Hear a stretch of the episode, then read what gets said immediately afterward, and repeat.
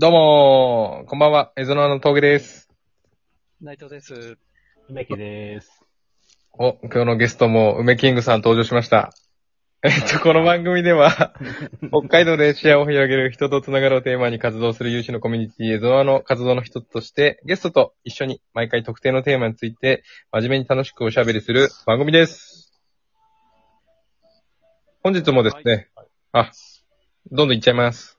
ウェブメディアなどから、まあ、興味深い記事を見つけてですね、それについておしゃべりをしていきます。ということで、本日のゲスト、梅キングさんです。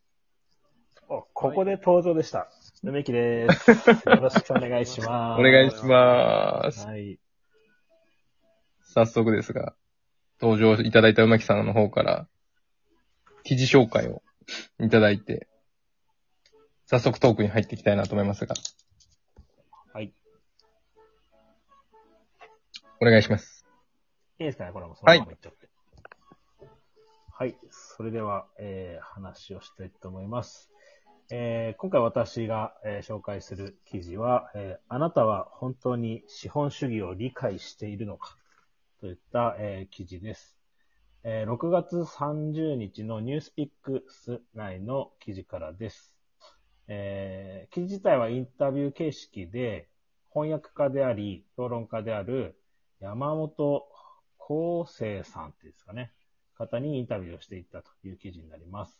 まあ資本主義に語っている、えー記事ですで。この記事で言いたいことは、えー経済成長は資本の増殖に追いつけないっていうことを理解してますかということに尽きると思います。えー数年前にトム・ピケティっていう方の21世紀の資本という本が、まあ一定層の方でブームになりました。600ページになる、えー分厚い本ですが、言ってることは至ってシンプルで、R 大なる G という式で表せます。えー R より G の方が常に大きいということなんですけど、R は資本収益率のことで、G は経済成長率のことを表しています。もっと簡単に言うと、普通に労働者として働くより、資本を持って投資に回した方が、効率が絶対に良くなるよといった理論です。で、この問題点は何かっていうと、資本を持てば持つほど、資本はふ福利で雪だるま式に増えるので、資産を持っている人と持っていない人では格差がどんどん広がってしまいますよということを表しています。どんどん不平等が広がっていく構造なので、まあ、格差について最近様々な問題が浮上していること自体は、資本主義の世界では、まあ、当たり前というか、まあ、どうしようもない事実なのかなとえーいうふうに感じます。えー資本を持っていることが有利な社会に一石を投じたのがこのトムトム・ピケティという人です。えーその不平等なをなくすためにピケティが訴えていることは、累進資本資本課税。うんとまあ、つまり、資本を持っている人からもっといっぱい税金を取って、で、富の再分配を、再分配をすべきだということです。それもしかも全世界で共通の課税をしないと意味がないと、意味がないということを、言ってます。で、まあ、感想なんですけども、まあ、ピケティの言う世界の累進課税、累進司法課税っていうのはかなり道のりが長くて、多分私たちが生きてる間には、あの、無理なんじゃないかなということを感じています。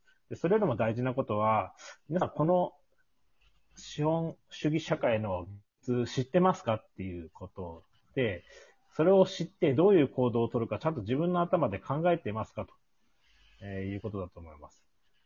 で、多分資本がなくても資本主義社会で生き抜く方法っていうのは結構あって、それをちゃんと考えて、うんと、まあ、格差が広がるのが確実も、もっともっと多分日本においても広がると思って、ただそれを黙ってみて、まあ、文句ばっかり言って、金持ってるやつばっかりとかっていうのは、ベストな行動ではないんじゃないかなというふうに強く思うわけで、まあ、そういう資本主義社会だからこそ、まあ、あなたはどういう行動を取りますかと。まあ、最低限できることはたくさんあるかなというふうに思って、私も日々勉強したいと思っているところです。こんな感じです。はい。ありがとうございます。難しい話。あ、難しい？あ、そうか。うん、いや、わ、わかるのはわかるんですけどね。うんあの、なんていうんですか？えーっと、資本主義の要素がお多すぎて。はいはいはい。いや、でも社か、会主義と資本主義とか、なんかそういう話なだけじゃない。うーんと社社会主義は、なんか置いといて、資本主義で生きてるじゃないですか、私たちは今まで。はい今のところ。で、資本主義の中では、絶対経済成長よりも資本成長の方が高いんですよ。うん。ってことは、資本を少なくとも持たない、持ってそれを運用させないと、まあ、資本を持ってる人たちに置いてかれてしまいますよね。うん、だからそれをちょっとでもやった方がいいんじゃないですかっていう感じですよね。難しいか。いや、いや、えっと、うん今の話が難しいっていうよりは、うん。あの、資本主義の中、資本主義社会の中で、うん。資産、資本を増やすという。あ、そういうことね。あそういうこと自体ががうん難しいっていう。なるほどね。あ、そういう難しさね。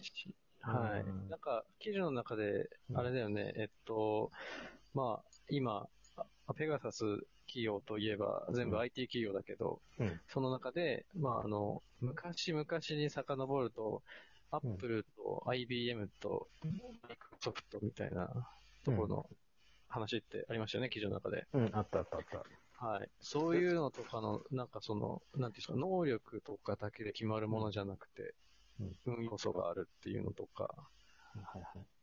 そういう先読みというよりは、自分が構想した世界をいかに早く自分が掴み取って作り上げるかっていうののパターンとか、そうだね。そうそうやって最初に大きい資本を手に入れることによって、先がち、なんていう、それ、に、に、逃げ、逃げ得じゃないけど、なんていうの、はいはいはい。まあ、うんうんうんみたいな。はいはいはい。そういう難しい世界だなっていう印象です、個人的に。そうだね。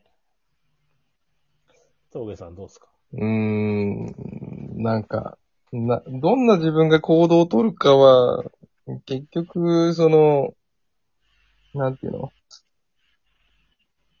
資本収益率側じゃなくて、経済成長率側に自分が、のステージを上げないと結局は置いてかれるっていうことになると思うんですよね。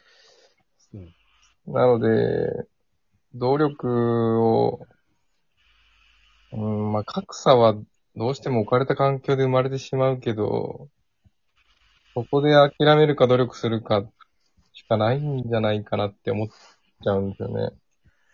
どうしても、その、規模、規模の経済には、一人の労働力では勝てないっていうところな気もしていて。あの、私の考えなんですけども、多分、労働力で考えちゃうから、ダメだと思うんですよ。自分のその価値っていうのを、まあ、労働力ってことは、つまり自分が働く時間うん。でやってるわけじゃないですか。でもここで多分、その資本側に回るためには、自分で事業を起こして、何らかの価値を世の中に残すってことをするしかないと思うんですよね。うん。うん。だからその、た一従業員だとか、一公務員でいいるだけでは、まあ公務員だとなかなか難しいですけども、あの、それだけではなかなか資本側にはいけないと。でも少なくとも会社員でいる限りでは、何らかの行動は自分は取れるんじゃないかなと。今、そのインターネットとかを使って、まあいろんな授業を起こせたり、うん。まあ何でもできると思うんですよね。今、自分母親と YouTube やってるんですけど、ちょうどご5000人くらいになってきて、えーと収益が結構上がってくるようになってきたので、まあ何でもやり方はあるかなっていうふうには思っているかなというふうに思ってます。それともうちょっと教えてもらってないんだよあ、なあ、そう、そう、そっか。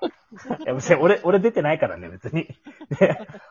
ガーデニングのことだからなんかみんなあんま興味ないかなと思って。あじゃあ、プロデューサーをやっていると。あ、そうそうそうそう。プロデューサーとか、その動画編集だとか、いろいろやって、うん、するんだけども。まあ、それと、あとやっぱり、その、投資を、まあ、いろいろするべきかなってういうふうにん。